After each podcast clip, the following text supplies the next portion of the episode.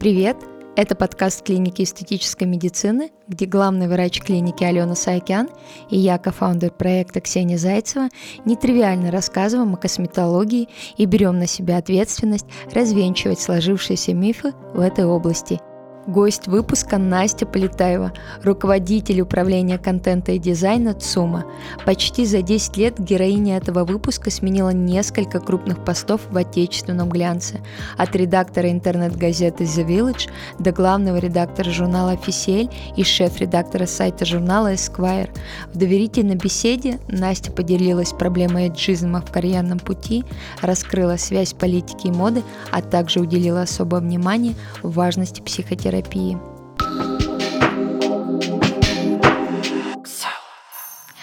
А, я на самом деле немного волнуюсь э, перед этим выпуском. А, я долго к нему готовилась, потому что сегодня у меня в гостях э, Анастасия Полетаева, digital-директор Esquire. А Настю я знаю с 2017 года. Мы познакомились на шапочной вечеринке нашей общей подруги. А, мы даже тогда не поговорили, но я Настю запомнила по яркой помаде, по копне кучерявых волос э, и по юбке в пайетках. Я не знала тогда, кем работает э, Настя, но точно Настя отпечаталась в моей голове, но у меня было такое ощущение а, холодной, несколько даже высокомерной девушки, к которой так просто ты не подойдешь и не заговоришь. Потом я посмотрела, когда мы с Мартой обсудили, кто же была эта девушка, а, и Марта говорит, почитай интервью, потому что Настя просто невероятная. Я почитала интервью, я посмотрела а, видео а, Насти без фильтров, и я думаю, почему у меня человек не идет из головы? У меня редко такое бывает, мне редко бывают интересные люди на самом деле, потому что я постоянно нахожусь в каком-то процессе работы над собой, и поэтому меня редко кто-то цепляет А тут у меня человек не шел из головы. И тут я, когда почитала интервью, я увидела невероятно глубокого, сильного человека, в каких-то моментах очень близкого мне. И я поняла, что я хочу ближе пообщаться. Настя, я тебе очень благодарна, что ты сегодня здесь со мной, и что мы с тобой поговорим о очень важных, как я считаю, темах, которые услышат э, многие наши слушатели. А, боюсь, что после такого интро, что бы я ни сказала, это будет хуже, чем то, как ты меня обрисовала. А, ты, Настя, тоже очень впечаталась в память. Я думаю, господи, почему у человека кожа под глазами выглядит не как кожа под глазами, а просто что, что это такое, почему это, как это вообще возможно? И потом я тоже спросила Марта, кто это, и почему человек так выглядит, что она с собой делает, что она там а, купается в крови младенца, как это вообще происходит. Она такая, так это Ксюша, у Ксюши клиника. Я думаю, ну, допустим, это что-то объясняет, но не до конца, потому что это просто невозможно. Очень приятно, что ты так про меня думаешь. Я единственное, наверное, ну, мне немножко неловко за то, как ты меня э, нахвалила, э, и поэтому, ну, спасибо, но такое у меня Теперь я, теперь я тоже волнуюсь. На самом деле, ты знаешь, а, когда я читала а, твое интервью, одно из твоих интервью, меня очень сильно зацепила фраза, где ты говоришь о том, что ты сделала очень много, чтобы тебя воспринимали всерьез.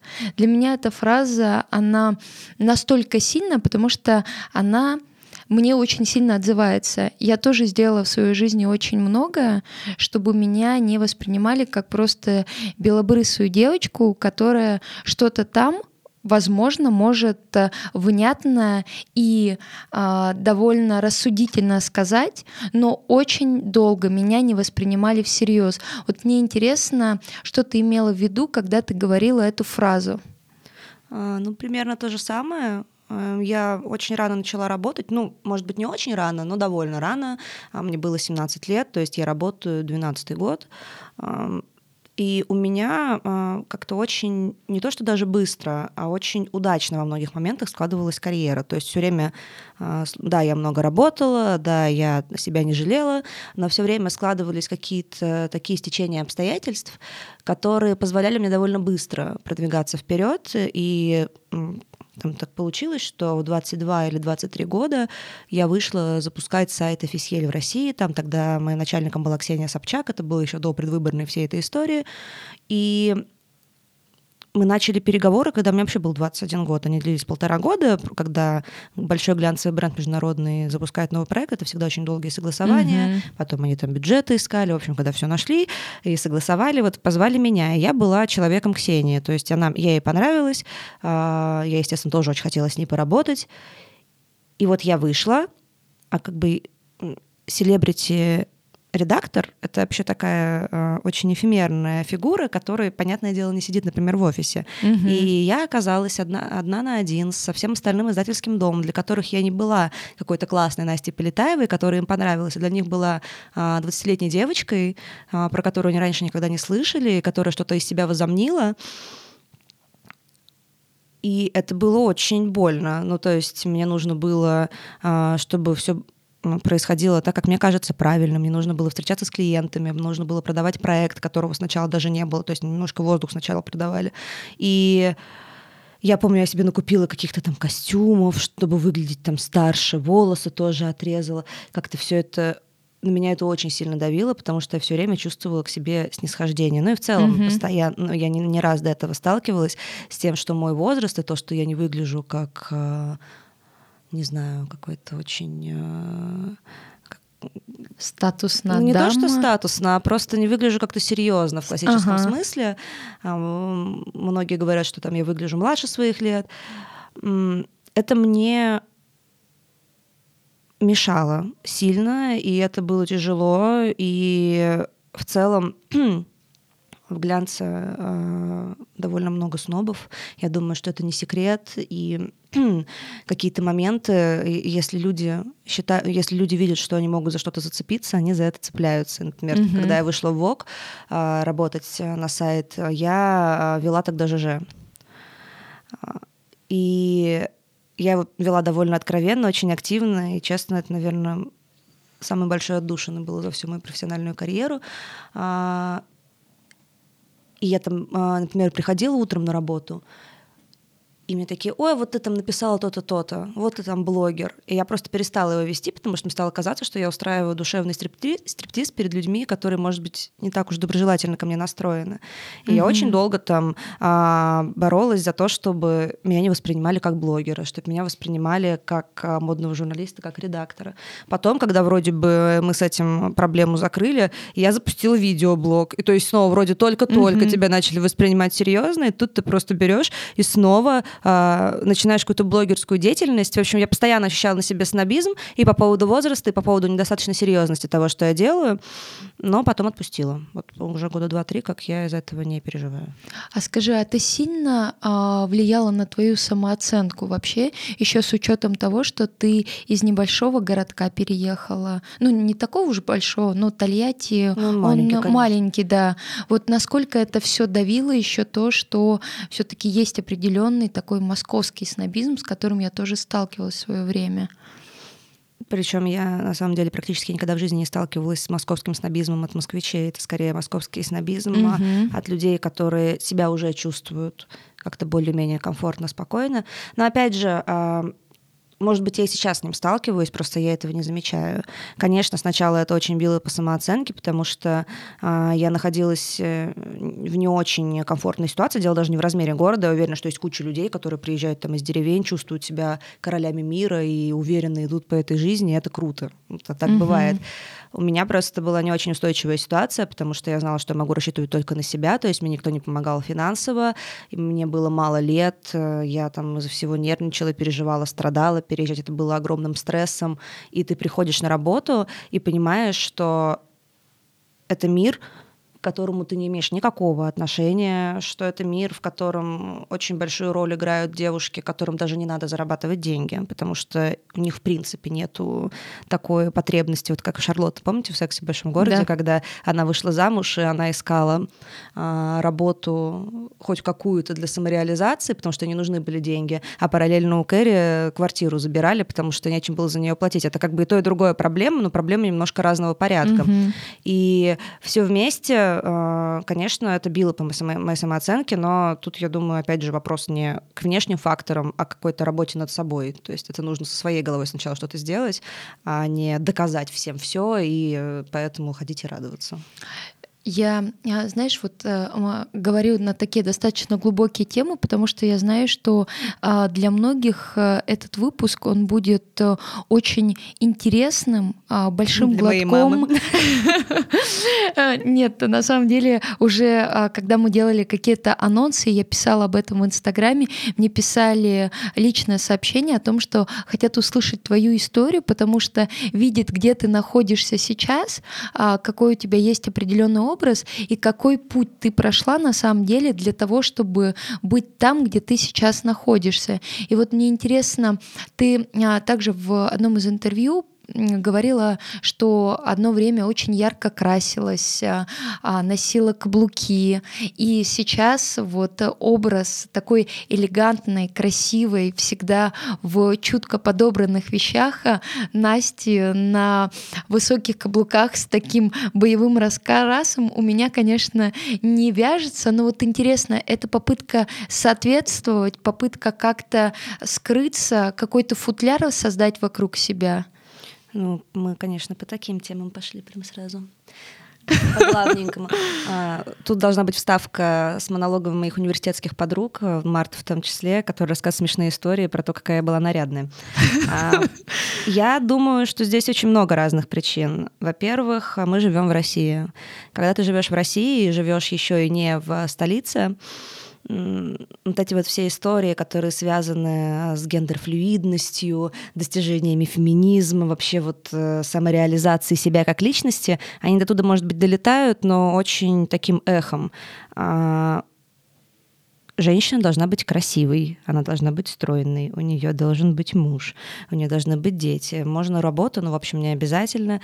А, и это, конечно, очень серьезно влияло на то, через что я себя определяла. То есть, да, окей, я всегда хотела заниматься а, журналистикой и работать именно в глянцевых а, журналах, я никогда не рассматривала, что я откажусь от своей мечты ради мужчины. И, например, я со своей первой любовью рассталась, потому что он отказался а, ехать со мной, а я отказалась оставаться там из-за него. А, но все равно это по умолчанию казалось, что должна нравиться. И нравится в таком а, духе нулевых, то есть должна быть mm-hmm. секси, ты должна быть, я не знаю, без целлюлита, очень потянута. Да, параллельно ты должна там закончить э, школу с золотой медалью, потом поступить на бюджет, я все это прекрасно провернула. Но это как будто бы не закрывало всех моих ожиданий от себя. И, конечно, ну, это комплексы, это то, как э, тебе кажется, чего ждут от тебя люди вокруг. И самое дурацкое, что это не работает. Ну, то есть люди, которых ты привлекаешь, когда транслируешь себя через какой-то навязанный образ, это вообще не те люди, которые тебе нужны, которые могут тебя чем-то наполнить. И, ну, как бы спустя э, серию очень травматичных отношений, э, трех психотерапевтов и так далее, я как-то подуспокоилась и э, теперь э, теперь я не переживаю за этих вещей. Вы знаете, как э, был последний показ э, Прада, сейчас вот первый мужской показ Рафа Симмонса, и после э, показа студенты задавали Миучи и Рафу вопросы. И Миучи сказала одну такую штуку, которая мне врезалась в память. Она сказала, слушайте, мода — это очень легко, если вы все про себя понимаете.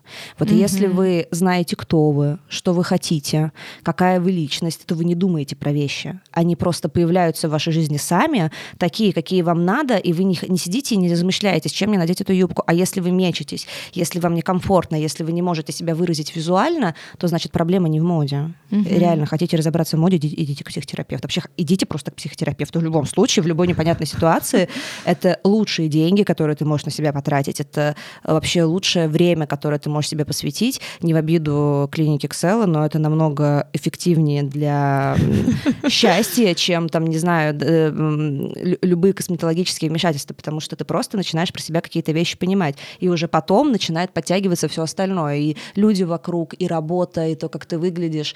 А, поэтому, ну, как бы, естественно, когда ты видишь 18-летнюю э, девочку, которая только что переехала из другого города, вся в стрелках, э, в платье-футляре, на супершпильках прется из Бутова на метро, mm-hmm.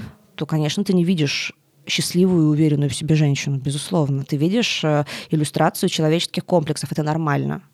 А вот скажи, Настя, а, я вот в сфере косметологии очень часто вижу, как девчонки гонятся за тем, чтобы постоянно поддерживать а, свой внешний вид.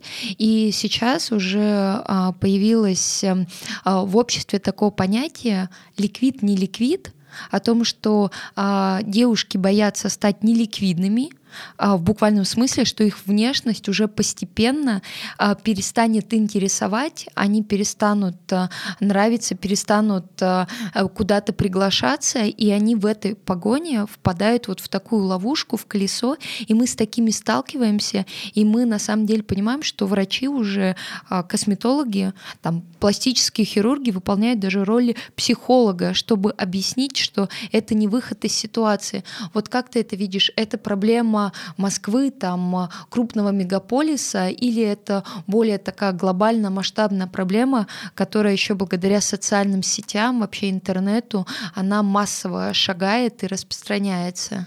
Ну, это, в принципе, продолжает то, что я до этого говорила. Это, конечно, не проблема ни Москвы и даже не соцсетей. Это, мне кажется, очень раз, как раз яркая иллюстрация того, почему патриархат и новые, а, новые какие-то ценности, они вступают в конфликт. Мы делали в Esquire круглый стол про феминизм, и у нас там была очень классная женщина Ирина, которая а, в занимается как раз а, гендерными исследованиями. И она говорит, ну, как бы ко мне приходят а, девушки и рассказывают про то, как им важно а, быть ликвидной, как им важно mm-hmm. найти мужа. Я говорю, девочка, не понимаете, это очень рисковое предприятие, потому что всегда, я прям запомнилась эта фраза, что это рисковое предприятие. Он говорит, да, это круто, но всегда будет кто-то, кто будет моложе вас и красивее вас. Окей, это может быть вполне себе жизненным путем. Как бы никто не говорит, что все должны быть карьеристами, для кого-то классно выглядеть, быть хорошей мамой, быть э, верной женой и вообще э, классным партнером, это и есть самореализация, это круто, но просто это, мне кажется, немножко, знаешь, такое смешение понятий. Ты думаешь, что а, ты выглядишь определенным образом, и значит, ты достоин чего-то. Ты достоин mm-hmm. любви, ты достоин, там, не знаю, каких-то материальных благ. А, да, окей, а, наверное, да, но мы видим, что, не знаю, уходят и от красивых, и от идеальных, и от разных, и мне просто кажется, что в целом есть еще такая большая очень российская травма, когда ну, на протяжении всего 20 века, а, по сути, просто истребляли в целом интеллигентное население, mm-hmm. и в том числе мужчин особенно.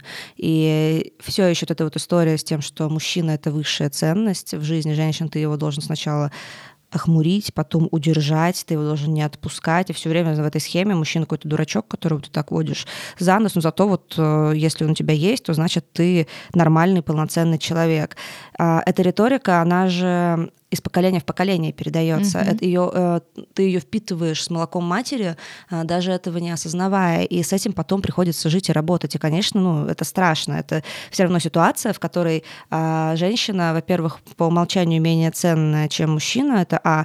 Б. Она должна быть определенного качества, чтобы котироваться. И В. Она совершенно точно не имеет ценности без мужчины. Знаешь, даже когда я сейчас вышла в Esquire, это первый мужской, э, мужское медиа, в котором я работаю. До этого работала в женских изданиях изданиях, mm-hmm. и у меня, соответственно, главный редактор мужчина, и к нему там периодически приходят какие-то очень важные люди там из энергетики, еще из чего-то, из таких сфер, а, ну, там, договариваться о рекламе, например, в журнале.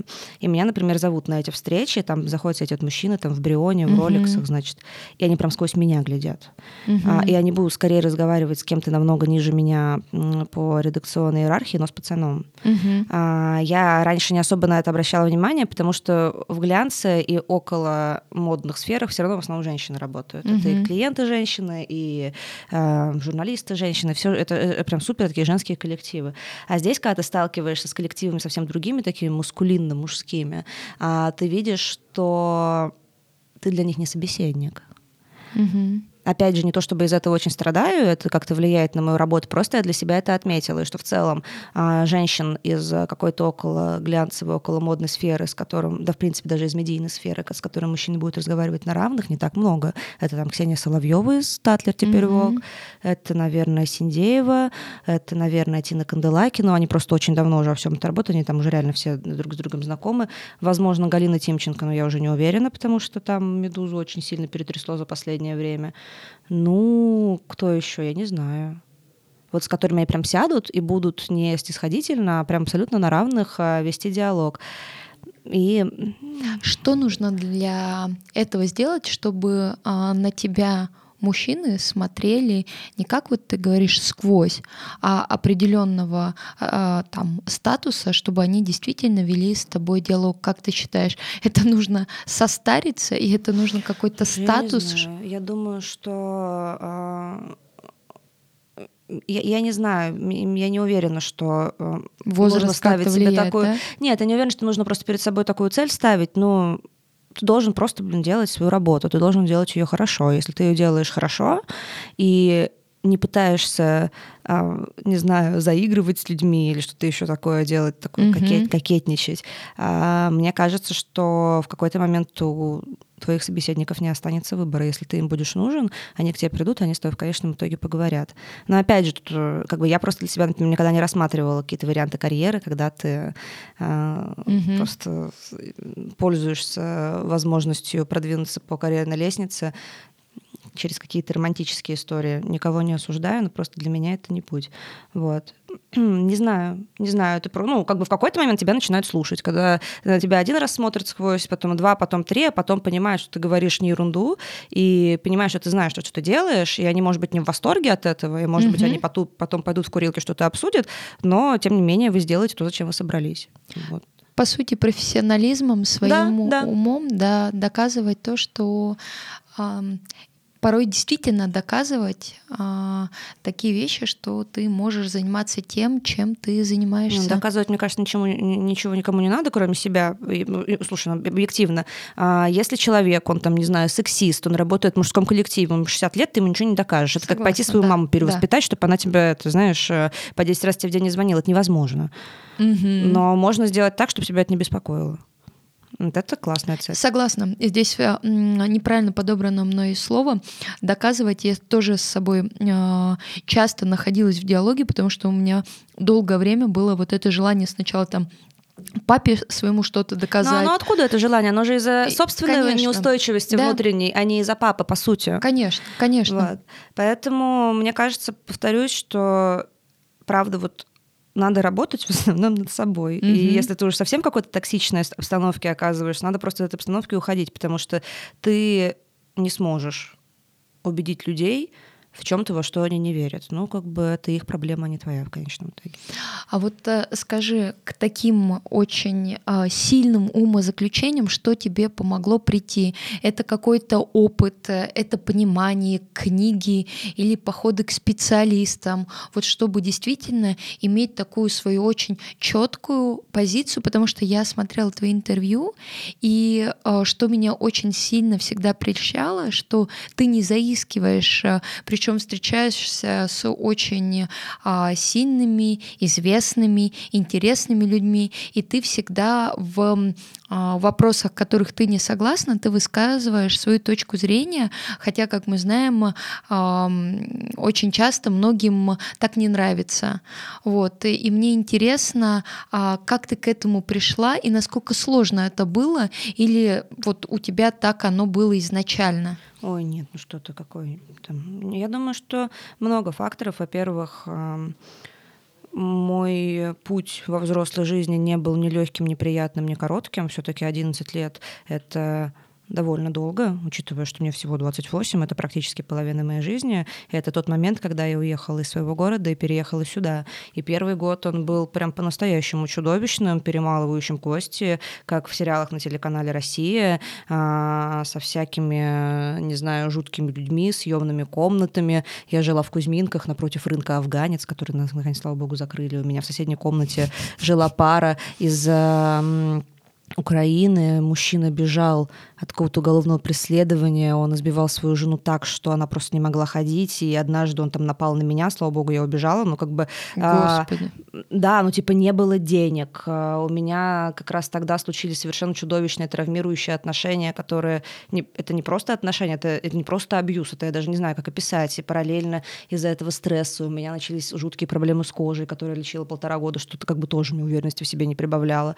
Денег не было постоянно. И я работала там, не знаю, на пяти работах это всегда были медиа, ну, то есть я там, не знаю, не мыла полы, но, тем не менее, это было прям чудовищно сложно. А, параллельно у меня там какие-то были незаконченные отношения с моим первым бойфрендом, который то говорит перееду, то говорит не перееду. И как-то это было тяжело. И когда у этого тяжело, есть как бы очень большой плюс. Если ты через все это проходишь и не сходишь с ума, то тебя это очень сильно отрезвляет. И ты, в принципе, становишься все более независимым человеком. Ты становишься все более таким, знаешь, такой вещью в себе, которая mm-hmm. вот э, в любом состоянии, в любом контексте может найти может сделать то, что ему нужно. А, мне сначала очень долго было обидно, что мне никто не может помочь. Потом а сейчас мне уже кажется, что, возможно, это то, что, в принципе, мне придает ускорение по жизни. А, потому что когда ты рассчитываешь только на себя после стадии отрицания, ты понимаешь, что в этом твоя изюминка, и в этом твоя огромная ценность. Ты не перекладываешь ни на кого ответственность, у тебя нет выбора, тебе приходится решать свои проблемы, в том числе своей головой, иначе у тебя просто ничего не получится. А я такой как бы человек, у меня вижу цель, не вижу препятствий. Вот у меня как-то, я не знаю, мне сейчас уже в меньшей степени, но когда я переехала, вот слабоумие отвага, это была прям моя вообще э, путеводная звезда. Мне столько вообще хороших вещей случилось из-за того, что я просто была какая-то непуганная. И mm-hmm. в каком-то в хорошем, наверное, смысле наглая. А сейчас я поспокойнее. И я скучаю по тому состоянию, потому что, мне кажется, если бы я сейчас со своим опытом и знаниями могла бы так делать, то я бы, я не знаю, даже мне даже представить страшно, чтобы было. Ну и психотерапия, конечно, тоже. А, это даже не буду умолять, это очень, э, очень мне помогло. В целом, как бы я очень рефлексирующий человек, и ЖЖ у меня было mm-hmm. в основном про мою саморефлексию, поэтому мне психотерапия подошла как вид не знаю, личностного роста. Не всем это подходит. Вот. И это мне прям всерьез помогает э, выгребать из своей головы всякую грязь и не тащить ее дальше с собой. Вот. А, и параллельно с этим как бы и в работе пошло дело. Там, я не знаю, я мужа своего встретила, у которого не было вообще вот этих всех ужасных отрицательных качеств, которые были у мужчин, с которыми я до этого сталкивалась по жизни. Я говорю, оно как-то просто начинает само собой как-то закручиваться воронка, угу. когда ты просто не сидишь и не ждешь, что само все поправится, а прикладываешь какие-то усилия. Это больно, неприятно, тяжело и долго, но зато оно того стоит абсолютно точно. А скажи, пожалуйста, а вот а, твои родители в это время, они тебя как-то поддерживали, ты обращалась к ним за помощью, или ты выпорхнула из дома и вообще самостоятельно, да, и с тех пор порхаешь? А, ну, ну, слушай, во-первых, а, мама, конечно, это тот человек, который а, финансировал первые четыре месяца мой переезд. Дальше я не брала у нее больше денег никогда. Вот, mm-hmm. То есть я переехала, вот мне было 18, исполнилось 19 в августе, и после, ну, ну, в сентябре я переехала, и вот после Нового года я не брала у нее деньги уже больше никогда. То есть mm-hmm. все. А, если бы не она, то, естественно, ну, я не знаю, мне кажется, я бы не решилась. Она всегда в меня супер верила, и вообще она считает, что я... Ну, мама, как бы она меня любит, знаешь, со, со всей неадекватностью материнской любви. Она считает, что я вообще самая лучшая, красивая, умная, вообще Илон Маск наших дней. Как бы, ну, мама, да, она прям очень меня любит. С папой я до 22 лет вообще не общалась. А, у папы материально была возможность мне помогать, но, а, ну, видимо, он не считал нужным этого делать. И в целом а, у меня очень большой пласт проблем разных, и профессиональных, и личных, и романтических, отвалился, когда я решила свои проблемы с папой. Это прям то, что давило на меня железобетонной плитой. Когда я с этим разобралась, сейчас у меня с папой шикарные отношения, я вот абсолютно искренне могу сказать, что я ни за что не таю на него обиду. Это тоже было долго, больно, сложно, mm-hmm. но как бы это очень круто, когда в итоге у тебя два родителя, а не один. И я считаю, что это абсолютно достойная цель этого пути. И ну вот так. Сейчас меня поддерживают оба, они ну, уже скорее морально, и мне кажется, так и должно быть. Но я уже взрослая, что до скольки лет меня поддерживают материально? Мне скоро 30. Уже, мне кажется, можно в обратную сторону начать поддерживать. Скажи, пожалуйста, вот ты рассказываешь историю а, очень а, такого а, сильного человека, переехала сама, добилась, а, через все трудности прошла. Мы вчера с Ирой Ефимовой обсуждали о том, что вот а, в их компании а, Monstars работают ребята уже более молодого поколения, и она говорит, я понимаю, насколько сильно мы с ними отличаемся в плане поведения. То, что, например, если им что-то не понравилось, они тут же уходят, они там позволяют себе уехать на Бали, там провести какое-то время там в рефлексии, еще что-то. И она говорит, у меня такого не было. Мне там нужно было там снимать квартиру, кормить там, помогать родителям, мне нужно было преодолевать. Вот скажи, пожалуйста, чувствуешь ли ты разницу вот э, поколений? И я читала, опять же, в твоем интервью, где ты говоришь о том, что ты вообще получаешь фантастическое удовольствие от общения с ребятами, которые молодые, очень такие безбашенные в каких-то своих поступках. А, ну, конечно, я чувствую, молодые всегда другие, они всегда лучше. Я абсолютно верю в то, что те, кто еще не родился и родился после нас, они всегда будут лучше, чем мы, это сто процентов. А, поэтому, да, наверное, у них есть какие-то моменты, которые там нам непонятны. Но, честно, я завидую вот этому э, ну, внутреннему разрешению уехать на Бали, например. Это то, за что я плачу большие деньги, там, опять же, своему психотерапевту, чтобы я научилась разрешать себе угу уехать на Бали, если я понимаю, что мне это нужно. А чтобы я разрешилась разрешать себе, говорить, нет, мне это не подходит, и уходить с работы, на которой мне плохо. Да, наверное, для Иры, как для начальника, да и для меня, как для начальника, это не mm-hmm. очень удобно, но с другой стороны, а что может быть удобнее и лучше, чем люди, которые получают удовольствие от работы с тобой и которые не терпят и не превращают ее в рутину, потому что им там сказали, что с работы нельзя так увольняться. Это очень сложный вопрос. Тут как бы тоже есть как бы какие-то грани. С одной стороны, да, опять же, меня как руководителя может бесить, что кто-то уехал на Бали. С другой стороны, я в последний день рабочий э, в офисьеле уехала туда на скорой в Боткинскую на неделю, потому что я себя настолько довела, и я это не смогла отловить, я это не прочувствовала. Mm-hmm. Не то, что я там сидела и говорила, Настя, еще чуть-чуть. Нет, мне казалось, что все нормально, потому что я настолько привыкла жить в состоянии стресса, что я просто ну, не, не отловила момент, когда нужно было сказать себе, Настя, сейчас мы берем и отдыхаем, и мир не рухнет, ты не нейрохирург, жизни не спасаешь, иди просто продышись, все в порядке. Угу. Круто, что ребята молодые сейчас настолько себя чувствуют, и они там с детства знакомы с понятием личных границ, они понимают, что, э, что такое абьюз, они понимают, что ты не обязан работать отсюда и до обеда в офисе, что есть другие варианты. Угу. Это круто. bruta Мне кажется, что это здорово, и я очень рада, что мой ребенок, когда, когда если он у меня будет, не будет разбираться всеми этими проблемами. Да, у него будут какие-то свои другие, но вот с этим конкретно он не будет разбираться. Вообще нет ничего, мне кажется, ценнее и важнее внутренней свободы. Именно поэтому мне нравится с молодыми ребятами общаться, потому что у них вообще просто... Э, вот у меня, значит, вот прямо работает голова, а у них направо, вот просто совсем mm-hmm. по-разному. И это супер полезно. И я понимаю, что я такой человек для тех, кто постарше. И здесь, мне кажется, самое важное просто не потерять это чувство времени, не превратиться в брюзгу Шойгу, который говорит, что в наше время там трава была зеленее, и вообще вот эти все молодые, они какие-то не такие они как бы такие, они уже другими не будут. Ты можешь mm-hmm. либо в этом заинтересоваться и найти для себя какие-то плюсы, либо ты можешь э, их критиковать и постареть. Потому что самое страшное для меня как человека из медиа это потерять любопытство и потерять от этого вот ощущение текущего момента. Угу. И поэтому, я не знаю, там я с пятого раза только оставила, например, ТикТок на телефон. Четыре раза бесилась, удаляла. Угу. Потом на карантине я прониклась и думаю, о, прикольно. И там на самом деле куча контента для меня, не только для пятилетних детей, 10, там, 12-летних подростков. В общем, я всегда за новое и за то, что оно нас обогащает. Мне кажется, это прям...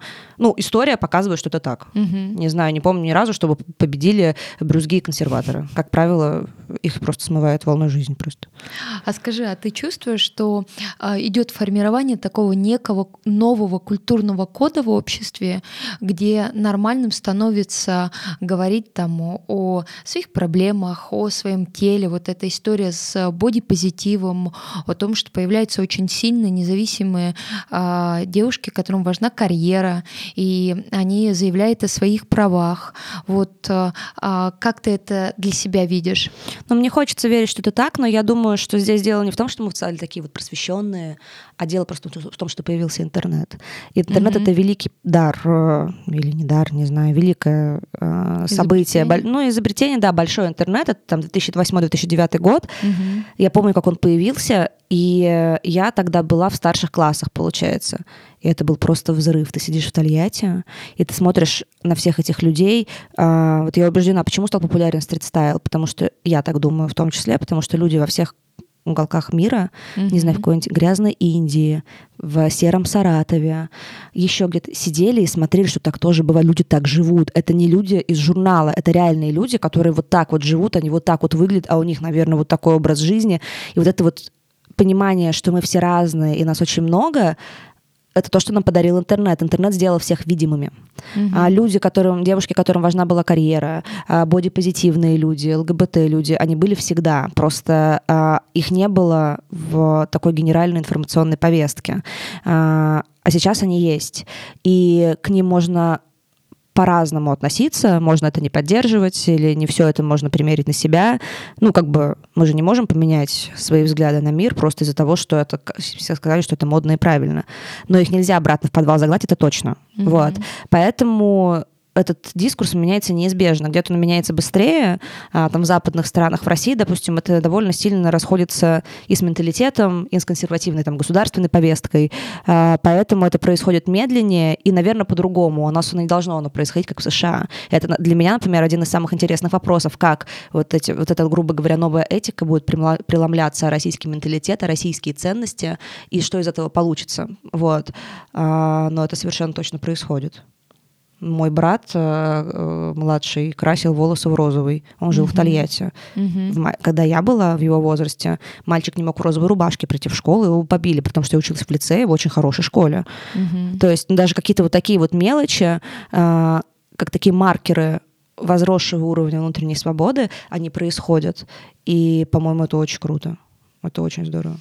Полностью согласна. А вот скажи, а, ты помнишь свою первую поездку за границу и что ты испытала и вообще насколько тебе было сложно коммуницировать с теми людьми, которые а, там живут, и есть ли сейчас это, или абсолютно размылись эти границы? Это очень смешная история про мою первую поездку за границу. Короче, а, есть такой конкурс Э, Mademoiselle Monsieur Alliance Française. Alliance Française — это такая организация, в общем, довольно известная, которая в разных странах э, занимается э, популяризацией французской культуры. И в России конкретно, я про другие страны не знаю, они проводят вот такой вот конкурс. Этот конкурс талантов для франкоговорящих детей, который позволяет победителям выиграть там стажировку в Париже. Я участвовала в нем 4 года подряд. 4. А, опять же, это не, ну, это такая, скорее, мама моя дожала. Она немножко, знаете, как э, мамы детей из спорта высоких достижений. Там, угу. как бы либо ты занял первое место, либо ты проиграл. Там как бы вот такая была риторика. Промежуточного нет. Промежуточного нет, да. А, вопросов, конечно, много, правильно ли это, но в этом, ну, как бы зато это довольно результативно. Вот. И в первом году я, э, в первый год я просто очень... Там надо было еще петь, а я чудовищно пою. Вернее, первый год было петь обязательно. Это было очень плохо. Второй год я уже не помню, просто какой-то ерундой там занималась. Ну, просто тоже я как-то очень плохо подготовилась. А третий год я вроде как подготовилась хорошо и позвала весь свой класс меня поддержать. И, блин, это было такое фиаско. Я пела песню Ингрид Тюма Проми, помните, которая играла изо всех просто утюгов? Да. А, во-первых, у меня было очень короткое платье.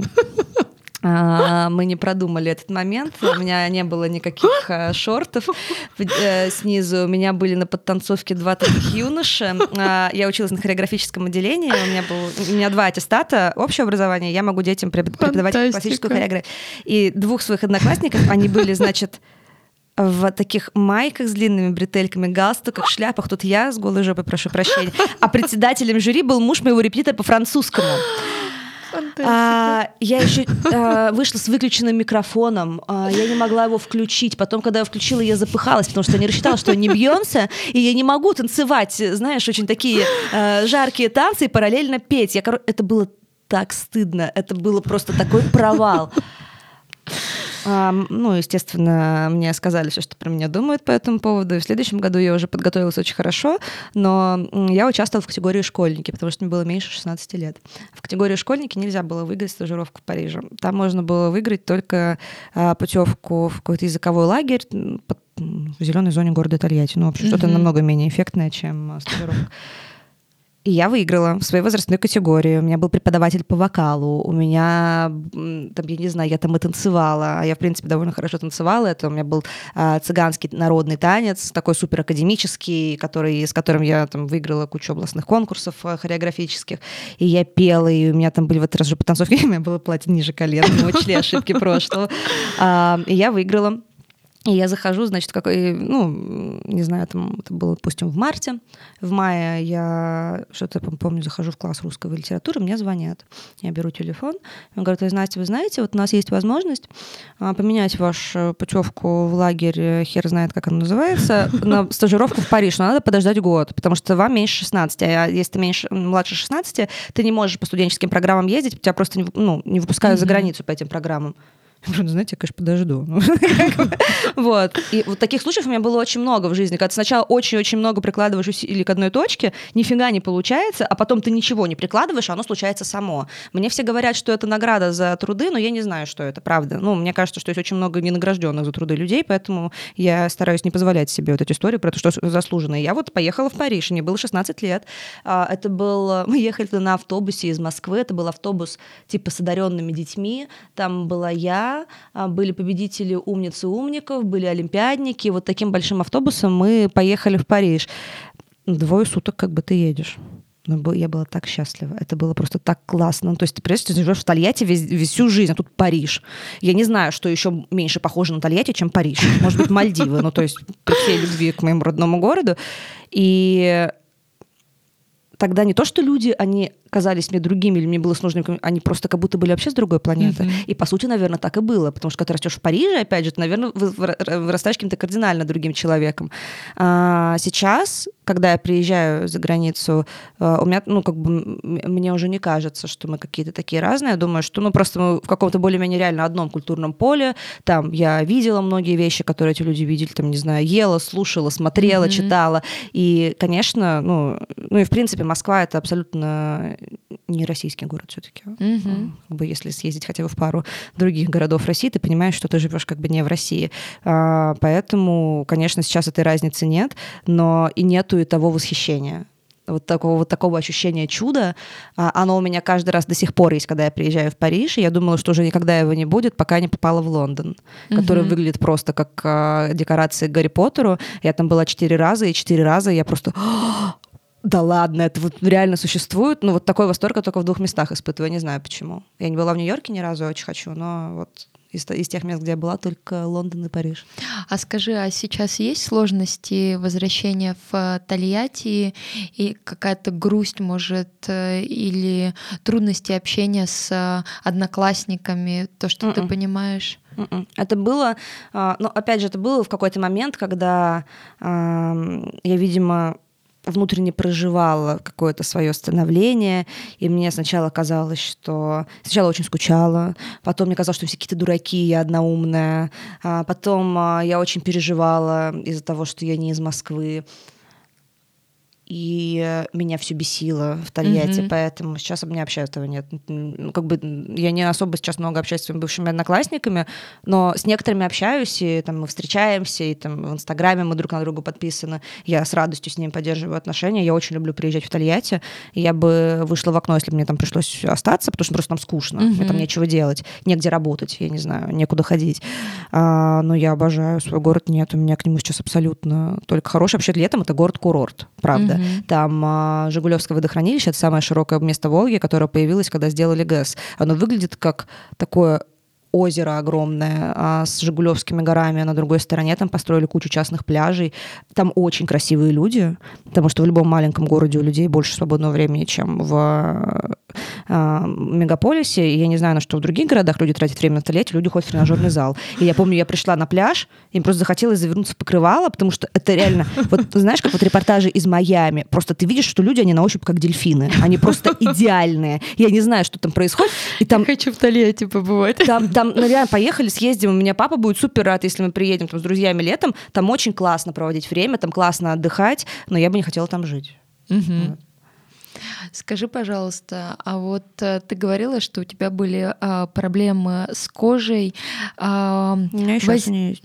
Ну, в меньшей степени просто. Да, ты э, справилась, ты работаешь над этим. Скажи, возник ли какой-то страх определенный вообще перед косметологией и взаимодействие с косметологией после такой серьезной проблемы? У меня возник страх взаимодействия с душными мудаками, честно говоря, из-за которых у меня эти проблемы начались. А, нет, мне абсолютно у меня нет никакого страха, мне интересно. Uh, у меня есть страх, что снова это вернется, потому что mm-hmm. я понимаю, что я не могу это предсказать. Mm-hmm. Но, наверное, я смогу сейчас с этим более эффективно бороться, потому что сейчас у меня и финансовое этом положение другое. Mm-hmm. Все-таки я как-то изучила вопрос, но это было очень жутко. Когда ты девушка, когда ты у тебя вот эта вот вся история в голове, что ты можешь быть только как ангел Виктория Секрет, и никакой mm-hmm. другой ты быть не можешь. Вот сидит, сидит, кивает Ксюша с самой идеальной кожей в этом городе, конечно. Но у меня просто, я не знаю, сейчас я понимаю, что это особенность моего организма. Когда я а, что-то в себе подавляю, когда мне плохо, когда у меня стресс, у меня это вылезает на лице сразу, моментально. А, ну что здесь? Нужно, во-первых, не загонять себя в стресс. Нужно как-то себя контролировать, но в целом, если что-то случается, то я уже не переживаю. Я могу сейчас, там, не знаю, если меня обсыпало, я могу там не замазывать там, сто, сотни слоев тонального крема и просто ждать, когда все пройдет. И мне нормально с этим, я не, не страдаю. Но, конечно, я хотела бы это победить, и вот надеюсь, что в том числе с помощью ваших прекрасных врачей мы это однажды сделаем. А скажи, пожалуйста, вот сейчас а, а, все чаще а, есть такая история, что девушки там, глядя на тоже э, семейство Кардашьян да. и видя вообще все, что происходит в Инстаграме, и мы сталкиваемся с этим, они приходят и говорят, вот я хочу такое лицо, делайте. И вы делаете? Нет. Э, Почему? Вчера вот мы тоже говорили на эту тему, потому что э, мы для себя понимаем то, что э, это выбор каждого, но у нас есть внутренний э, кодекс нашей клиники, то, что для нас это не окей. Для нас э, окей лечить кожу, чтобы, если есть явно проблема, помочь ее решить.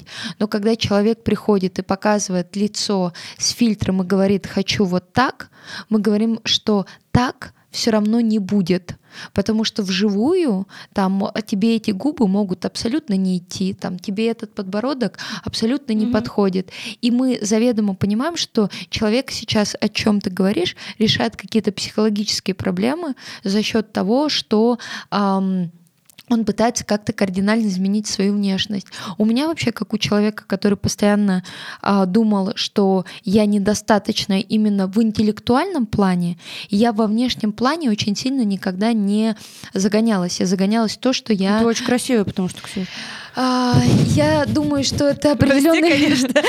Спасибо огромное, но а, мне просто всегда важно было интеллектуально соответствовать, и я на самом деле несколько даже снобски относилась к таким девчонкам. Думаю, боже мой, ну идите хотя бы почитайте что-нибудь. Мизогиния называется. Э, да, да, я знаю. И я, конечно, сейчас на самом деле очень много работала над тем, чтобы перестать вот этот вести внутренний диалог осуждения, который я вела. Вот мне интересно, к тому же ты работаешь в медиа, в глянце, ты постоянно посещаешь э, показы, ты соприкасаешься с этим, вот твое отношение. Я не знаю, это очень сложный вопрос. Наверное, если человеку мешает жить его нос, или он хочет нос, как у Кендалл Дженнер, и он каждый день просыпается и рыдает из-за того, что это не так, то пойди сделай себе этот нос, правда. Или там я, например, в каком-то обозримом будущем 5-7 лет пойду и сделаю подтяжку груди, потому что я как человек, у которого довольно большая грудь, совершенно mm-hmm. точно не собираюсь привыкать к своей новой груди. Я хочу, чтобы она у меня была такая, какая я хочу, и я считаю, что я имею это полное право. Mm-hmm. А, другой вопрос, какие-то крайности, когда ты хочешь выглядеть как кто-то, ну, блин, они же пойдут в другом месте это сделают. Я понимаю, что вы просто не хотите к этому иметь отношение, но мне кажется, что пути принятия себя не бывают разные. Кто-то ходит э, к терапевту, кто-то ходит на йогу, кто-то вообще никуда не ходит, а кто-то вместо того, чтобы привыкать к себе такому, какой он есть, делает себя таким, каким он хочет быть. И это тоже окей, мне кажется. Ну, и, например, я не делала с собой ничего в плане пластической хирургии и косметологии, но я в каких-то других аспектах э, подгоняла себя под тот образ, каким я хочу быть. Чем это отличается? По сути, ничем. Ты меняешь свою личность. Это разве менее серьезно, чем переделать нос, мне так не кажется. Ну, то есть, например, я э, училась разговаривать, вести себя определенным образом, определенным образом одеваться, чтобы, например, э, на каких-то рабочих переговорах э, женщины из хороших семей, которые приходят от луках Шанель, и у которых дети учатся в частных лондонских школах, смотрели на меня как на равную. Mm-hmm. И это была большая работа, она не была меньше, чем закачать себе губы, например. Mm-hmm. И поэтому мне кажется, что мы все на протяжении своей жизни себя переделываем. А, другой вопрос, ну, как вот эти вот, не знаю, женщины-львы, женщины-кошки, вот это, да. да, наверное. Но, слушай, с другой стороны, мы видим кучу, такое большое количество идеальных людей в Инстаграме. Это же давит на тебя, и а, ты понимаешь, что, окей, где-то фильтры, где-то фотошоп, а кто-то, правда, так выглядит. И я знаю кучу женщин, которые реально просто богини в жизни, и, конечно, это инфополе оставляет тебе намного меньше шансов быть не идеальным потому что, ну, в смысле, как это у тебя складки на боку, а у кого-то Лена Перминова 100 детей и плоский живот. Угу. Ну, как бы, почему так, что с тобой не так. Вот к вопросу о том, что стоит и не стоит делать косметологам, когда к ним приходят люди. Я сейчас ехала в такси сюда и смотрела в Пилтоке подборку «Как носить мартинсы». Там на угу. примерах звезд, значит, объяснялось, что это такая универсальная обувь, она и в первый в мир, и вот разная. И там, а, значит, такой довольно большой текст, там а Хейли Бибер носит так, Кендалл Дженнер носит так, Эмили Ротаковский носит так. И я сначала прочитала текст, а потом начала смотреть фотки. Я посмотрела все, и на последний застопорил. Я не поняла, кто из них на фото. Оно, я реально сейчас тебе покажу, она одинаково похожа и на Эмили Ротаковски, и на Хейли Бибер, и, блин, на Кайли Дженнер. И ты просто думаешь, mm-hmm. блин, как так? Это знаешь, как мем про жену Джигана? Да. Когда ты типа... Жена рэпера. Жена рэпера. Это...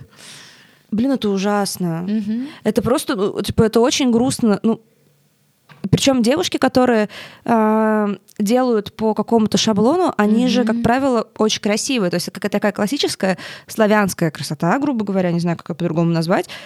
И, может быть, там можно что-то подделать, но одно дело подделать, а другое дело сделать им лисьи глазки, как у Беллы Хадид. Да, да, совершенно верно которая сама на видео, честно говоря, тоже уже выглядит как какой-то... Сейчас э, тебе покажу, вот просто угадай, кто на фото. Вот скажи, вот, вот ты можешь понять, кто это? Просто Эмили Ротаковский или Хейли Бибер или Кэндалл Дженнер. Это невозможно. Невозможно. Не это загадка. Да. Я думаю написать People Talk и спросить, ребят, а это кто? Это кто, да. Ну это опять же, да, вот это... Потому что они все красотки, тут как бы, ну, глупо спорить, но они, блин теряется вот эта индивидуальность. Теряешься вот даже, ты в этом И теряешься, да, ты. На самом деле, вот когда включаешь советские фильмы, и на самом деле, вот, например, я безумно люблю фильм а, а, Анна Каренина с Самойловой. А, почему? Потому что вот это а, я помню, как нам преподаватель в британской школе дизайна сказал фразу, что в изъяне красота. И она настолько мне отозвалась, потому что в каких-то изъянах, вот порой ты э, смотришь на человека, и вот, э, например, у нашей общей подруги Марты вот есть вот эта ее картавость, и я понимаю, что я никогда... Ее нельзя убирать ни в коем Да, случае, ее да. не забуду. Вот то же самое, например, когда я увидела тебя, вот эти волосы, которые ты перекидывала свои кудрявые э, сбоку на бок, э, и... Надеюсь, и скоро отрастут обратно, я снова их буду перекидывать. И я понимаю, что это не вытянуть вытянутые, какие-то лаконичные там локоны или пряди, но там столько жизни, и это так цепляет, и это куда-то западает очень глубоко. Это есть очень классная история, а, даже две, они в разной степени классные. Одна про изъян, а вторая про одинаковость и про то, как ты переделываешь себя. Есть фильм «Грязные танцы», это один из моих любимых фильмов детства. И «Бэйби» mm-hmm. и Патрик Суэйзи там, это же ну просто умереть. Это такая романтическая история, да. такая классная, и она так круто выглядит. И вот эта актриса, я не помню, как ее зовут, она же, это, это был э, на этот фильм не возлагалось таких надежд, как он выстрелил. И там была огромная волна популярности, просто это был взрыв на весь мир. И она сделала нос после этого. И, безусловно, в классическом смысле она стала красивее. И у нее обрушилась вся актерская карьера. Mm-hmm. Потому что, как выяснилось, э, она была скорее невероятно обаятельной и очаровательной, нежели, как Мэрил Стрип, гениальной актрисой. Mm-hmm. И когда это очарование пропало, а оно заключалось в том числе в, в том, что у нее не каноническое красивое лицо, ее просто больше никуда не звали. Mm-hmm. И это ну, довольно трагическая, мне кажется, история. Она там живет, здравствует, все у нее как бы в порядке, насколько mm-hmm. я помню. Но она прожила просто в итоге жизнь не свою. Mm-hmm. А про то, как быть одинаковым, есть же, блин, я помню, читала какой-то эксперимент, когда а, есть эти вот э, медицинские эксперименты по пересадке лица, когда там после да. аварий, после пожаров. И я помню историю, когда женщина, которой пересадили лицо, она, она застрелилась. Потому что она видела каждый день в зеркале другого человека. Короче, не помню, как она конкретно покончила mm-hmm. с собой, но она что-то с собой сделала, потому что она так и не смогла привыкнуть к тому, что на нее смотрит другой человек mm-hmm. в зеркале.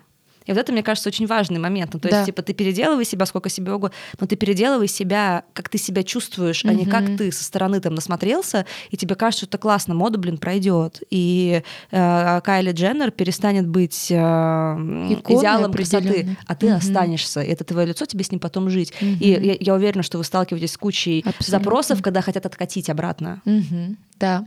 Да. И вот, ну, это можно откатить, я не знаю. Есть э, определенные моменты, что можно откатить, а есть э, то, что уже откатить нельзя, и на самом деле это превращается в такой очень сильный порочный круг, потому что попытка откатить приводит еще к большим последствиям, и действительно тут э, человеку нужно очень разобраться с собой и ответить, для чего и что ты это делаешь, потому что можно очень сильно эм, натворить в возрасте там 20-28 лет, а дальше еще целая большая интересная интересная жизнь, которая на самом деле может э, очень сильно а, быть ограничена тем, что ты уже своим выбором, сделал. да. Да, да. Да, и ты потом просто будешь меняться, а твоя внешность не будет за этим поспевать. Угу. И поэтому, я не знаю, мой там...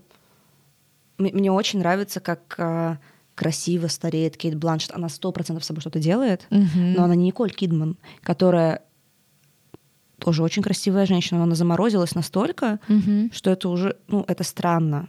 И mm-hmm. это, например, мешает ей быть уже настолько хорошей актрисой, какой она была. Я вот посмотрела отыграть назад с ней. Mm-hmm. Там совершенно какой-то сумасшедший этот... Господи, кто там играет главную роль? Хорошо, я забыла, кто, как зовут актера. Очень известный актер. Стыдно мне, что я забыла, как его зовут. Но, в общем, он там совершенно какой-то безумный. И она, она ну, просто супер стеклянная. Когда становишься деревянным некоторым человеком, который, да... Который, ну, типа, ты не можешь обмануть жизнь, ты не можешь в 60 выглядеть на 20, но ты можешь 60 выглядеть на красивые 60. И это очень круто, и это очень красиво. Поэтому, не знаю, я бы очень хотела красиво постареть. Это не, не значит, что для этого не надо прикладывать никаких косметологических конечно, усилий. Конечно. Можно и заколоться, там что-то подрезать, но просто остаться собой в этом во всем. И поэтому мне, допустим, сейчас очень нравится тренд на не на такой остро позитив, остро бодипозитивный блогинг, а на какой-то реальный блогинг. То есть я сейчас подписана mm-hmm. на большое количество девушек, которые они примерно моего размера, то есть там это 42, например, да, а, они там симпатичные, у них там есть, но при этом они, например, смешные, они выкладывают какие-то э, неудачные фотки, они рассказывают про не знаю, послеродовую депрессию. Они просто какие-то живые, они не пластиковые. Mm-hmm. Вот Кьяра Феррани, я уже себя с ней не ассоциирую. Когда, хотя вот эта шуба, в которую я пришла, например, я купила из ее блога. Вот uh-huh. я видела, что Кьяра в этой розовой из шубы из лисы. Я пошла и купила себе такую же. Папа мне подарил ее. Вот. Э, а сейчас я уже не пойду так делать, потому что я ей не верю. Uh-huh. А, и это очень круто, что сейчас появляется намного больше более живых людей. Вот. И э, мне кажется, что просто важно понять, э, кто твой лидер мнений. Кендалл Джендер не мой лидер мнений, uh-huh. мне не нравится, но при этом окей, почему нет, если ты э, себя с ней ассоциируешь. Я не знаю, должны ли вы брать на себя за это ответственность, это сложно. Вы, наверное, ни в чем человека не убедите, если он себе что-то в голову Конечно, конечно. Но Почему Здесь, нет? Э, знаешь, вопрос в том, что а, мы же тоже как а, люди, которые имеем право выбирать, мы а, выбираем, а, будем ли а, мы ответственны за это или не будем, да, потому понимаю. что а, есть случаи, когда а, действительно хотят сделать что-то совсем а, too much и мы понимаем, что нет, к этому просто не хотим иметь отношения, но мы понимаем, что человек может сделать, и это тоже окей. И вот я а, тебя хотела тоже спросить, мы уже много а, касались этой темы, вот бодипозитив, а, феминизм, вот этот а, позитивный такой блогинг.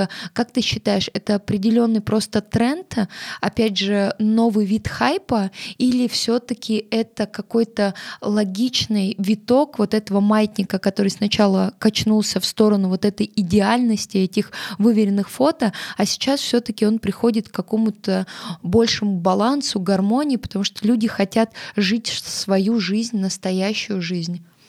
Ну, вот ты говоришь, э, дань моде, хайпу, но мода, она же откуда берется? Мода, она же на самом деле ничего не диктует не может появиться мода раньше, чем определенный процесс в обществе. Она всегда отражает, но она никогда его не провоцирует. Mm-hmm. Поэтому если появилась мода, значит, это актуально прямо сейчас. Mm-hmm. Почему это актуально? Не знаю, по-разному. Я уверена, что есть куча людей, которые хайпуют на этом, чтобы быть популярными, иметь там контракты с определенными брендами, например. Наверное, да. А, но в этом намного больше какой-то вселенской пользы, чем в пропаганде кокаинового шика, который был популярен в 90-х нулевых. Ну, просто правда. Да, да.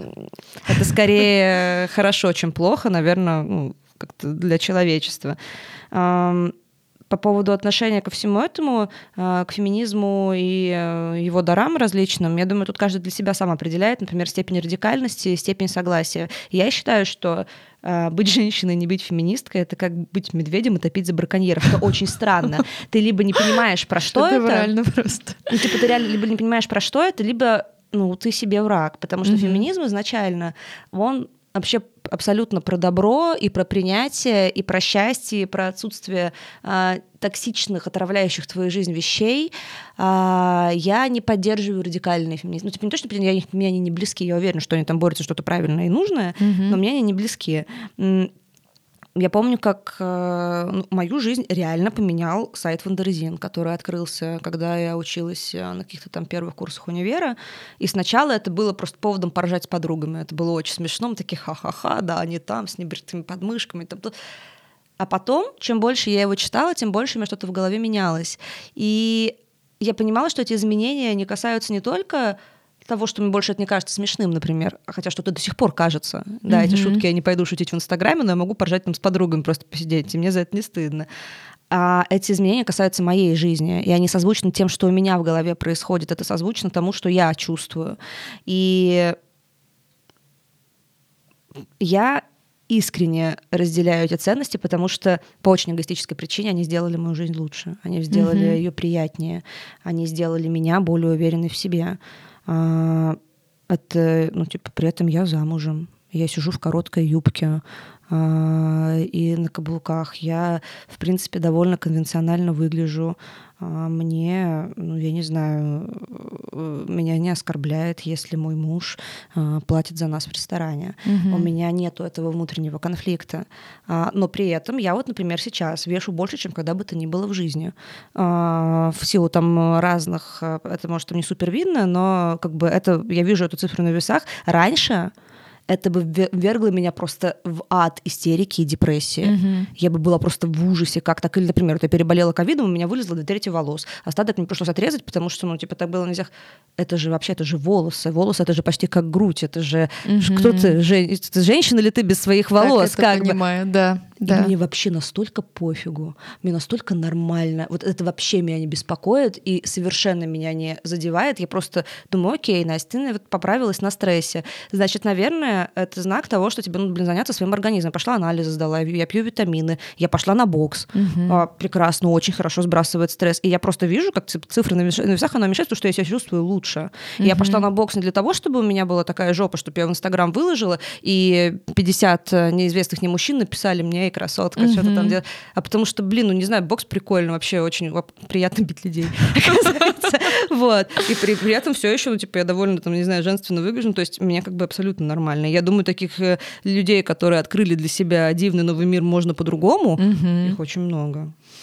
Скажи, пожалуйста, вот а, твой а, эффектный образ, а, то, что можно видеть в Инстаграме, твои наряды фееричные, походы в очень красивые места, при этом, например, вот сейчас была политическая ситуация, и ты ее освещала, и ты достаточно откровенно высказывала свою точку зрения, что, например, для меня было настолько важно, настолько сильно, а вот насколько это тяжело совмещать вот такую очень красивую богемную, как это выглядит со стороны жизнь, вот с такой очень четкой э, политической повесткой и вообще э, то, что касается каких-то социокультурных моментов.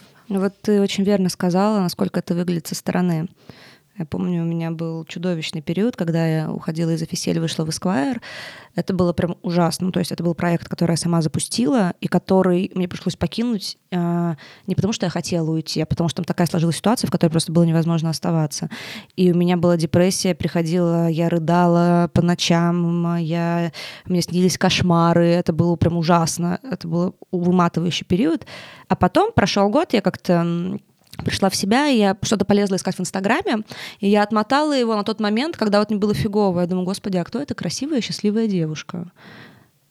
Даже я себя не могла, по себе не могла понять, что мне тогда было плохо. Что уж говорить про людей, mm-hmm. которых мы не знаем настолько хорошо, как себя. А то, как это выглядит, это э, совершенно ничего не говорит о моей жизни. Я дофига работаю, из-за этого, например, постоянно ругаюсь со своим мужем. Я абсолютно точно э, ну вот я сейчас пытаюсь из трудоголизма перейти в трудолюбие. Я вот сейчас в таком переходном процессе, mm-hmm. мне кажется, у меня довольно хорошо получается. А, я типа, ну, пашу как лошадь всю свою жизнь. Да, у меня такая работа, которая имеет приятные побочные эффекты, как то красивые мероприятия, какие-то поездки, я знакомлюсь с классными, известными, интересными людьми.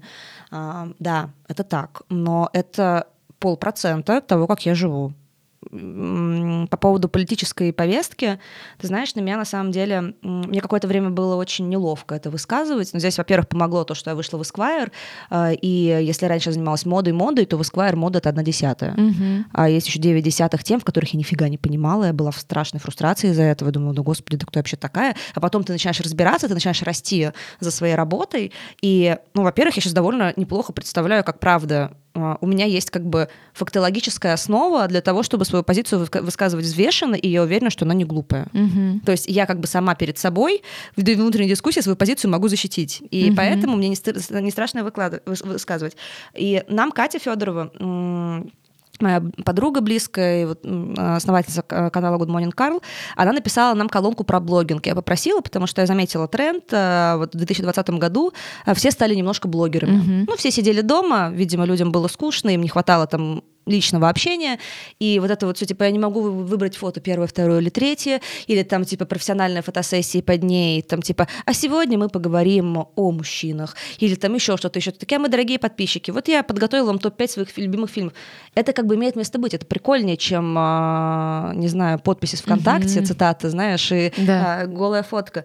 Но это все очень одинаковое. И Катя написала очень классную колонку, в которой сказала, слушайте, ребят, у меня реально сейчас любимый мой блогер, это мой друг, который выкладывает, вот, там, не знаю, бутерброд с вареной колбасой, и в этом жизни намного больше, чем во всех ваших выверенных фотках. Мне говорят, где все живые люди? Я хочу некрасивых фотографий с какой-то реальной эмоцией. И я это прочитала и поняла, что я тоже хочу некрасивых фотографий. Я тоже хочу а, фоток без а, фейстюна. Mm-hmm. И мне хочется, чтобы пусть это, не знаю, вот как на всех инстаграм-курсах говорят, что вот ваша плитка должна выглядеть единообразно. Да, Она да. вот должна быть одинаково обработана. Я подписана на таким блогом, это очень красиво. Но я даже не могу вспомнить, как каждого из них зовут. И я решила, пусть моя плитка, блин, не будет единообразной, пусть там будут не а, как это не в теме моего блога угу. а, посты пусть там будет я не знаю размазанная я праздную новый год но блин у меня уже есть одна работа и я не хочу превращать инстаграм во вторую тем более что у меня там не какие-то бешеные миллионы вот и поэтому я решила выкладывать такие посты тоже. И на самом деле по отклику я вижу, mm-hmm. что это настолько больше людям, людям интересно, настолько больше вызывают у них какие-то эмоции, чем а, я в очень красивых новых туфлях, например. Mm-hmm. Вот. Ну, потому что наша жизнь это не туфли, слава богу. А вот скажи, вещи. мы тоже с тобой перед э, вот, э, началом разговора а, заговорили о твоем а, шоу без да. фильтров, и ты сказала о том, что сейчас ты думаешь а, а, перезапустить пересмотреть. А, вот расскажи про это поподробнее, потому что те интервью, которые я смотрела, они были очень сильные, они были очень крутые, и на самом Не деле все, я... ладно, там есть откровенно неудачные.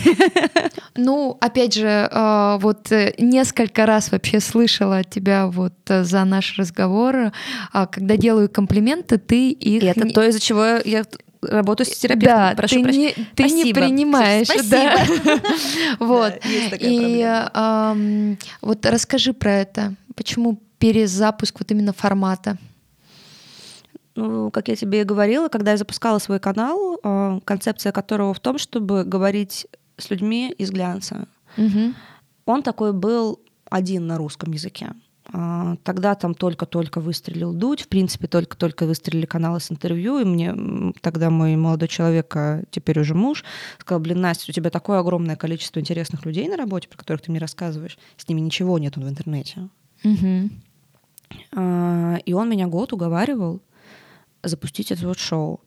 И концепция была в том, чтобы взять людей, которые либо делают глянец, либо мы их видим на фоне белой стены, значит, в Прада, и вот история их успеха, как они просто вот родились, а потом стали успешными. А между этим был, был только серия побед и завоеваний. Они же не такие, на самом деле. Они абсолютно классные, живые, они очень умные. А, они не просто так, в конце концов, оказались в этих журналах. И идея была в том, чтобы с ними просто по-человечески поговорить, не вжимать, вжимать их в стену, не спрашивать, с кем они спят, сколько они зарабатывают, а просто сесть и поговорить, потому что этого просто не было было. Угу. И это, наверное, одно из лучших решений в моей жизни, потому что, во-первых, я совершенно не умела брать интервью. Это был мой самый, мое самое слабое место как журналиста. Мне было очень страшно. Вот ты говоришь, э, Настя, как ты садишься э, с такими вот э, известными людьми и перед ними не заискиваешь? Да никак. Я заискивала перед ними, блин, 8 лет работы перед этим. Это было, ну, я думаю, ну как это, кто я, а кто вот тут Наташа Водянова? Я говорю, Наташа, как вам удалось стать такой прекрасным? И таких интервью намного больше, чем тех, про которые ты говоришь. И это был очень большой внутренний челлендж э, научиться это делать, особенно на камеру, угу. когда ну, ты никогда не мечтаешь. Я никогда не мечтала работать на камеру, а здесь мало того, что тебе надо хорошо поговорить, так еще и это снимают. Угу. Это как практически хоум-видео снять. Угу. Ну, kind of. И это было очень приятно, и это было очень драйвово. А потом а, начались ну, любые про- проблемы любого стартапа. А, там, не знаю, ребята, с которыми мы начинали, там у них появились какие-то свои проекты, или они хотели больше денег. Плюс а, мы запускали это вместе с мужем, и первое время это он финансировал, потом это финансировали вместе, тогда были вложены довольно большие деньги, в основном деньги Максима. И мне казалось, что это наш общий проект, э, и мы должны там поровну, допустим, организовывать. А ему казалось, что он уже и так много сделал, и типа, ну, сколько mm-hmm. можно. И у каждого и каждый был по-своему прав.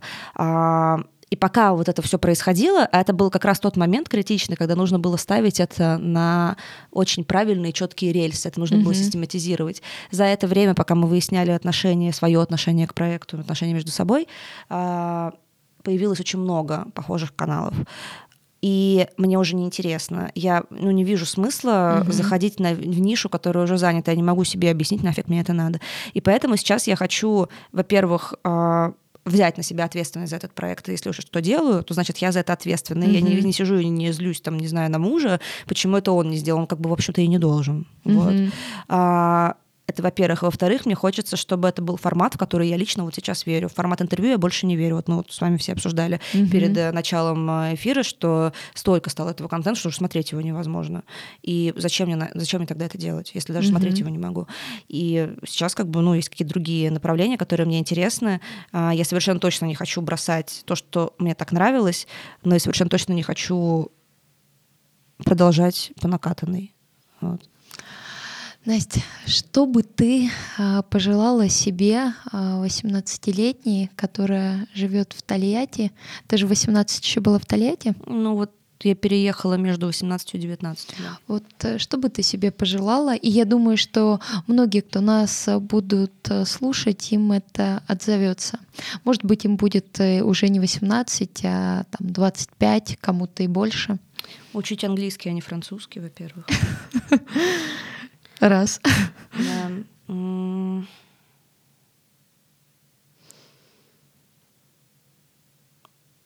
Не терпеть в целом а, больше слушать себя. У меня с этим, в принципе, неплохо, но мне иногда страшно сделать то, что мне говорит внутренний голос, и я жду дольше, чем нужно.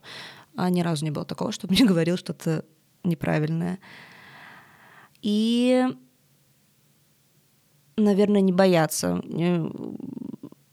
Мне страшно почти всю мою жизнь. То есть это, в принципе, мое перманентное состояние. Мне страшно, просто это не, не мешает мне что-то делать, скажем mm-hmm. так. Я боюсь, но делаю а можно еще не бояться делать все равно то же самое, потому что на самом деле мы, э, нам кажется, что мы такие очень важные, и вот просто чуть ли не все прожектора и камеры на нас, и вот любая наша ошибка, всем настолько пофигу, всем настолько друг на друга наплевать, особенно в Москве.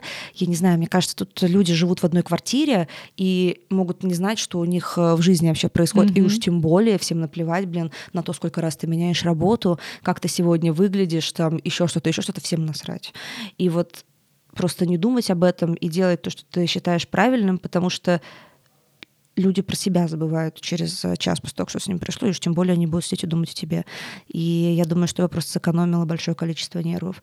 А так, мне кажется, что я все правильно сделала. Не знаю. Спасибо тебе за этот глубокий, честный разговор. Огромное спасибо. Тебе спасибо. Очень интересно было мне про себя поговорить, что можно быть лучше. Спасибо. Спасибо огромное. Это был подкаст «Ксела». Спасибо, что дослушали этот выпуск до конца. Мы будем признательны вам за оценки подкаста на той аудиоплатформе, где вы слушаете этот выпуск. А также мы будем ждать ваших комментариев, критики и похвалы, вопросов и предложений. Все наши контакты указаны в описании этого выпуска. До встречи на следующей неделе.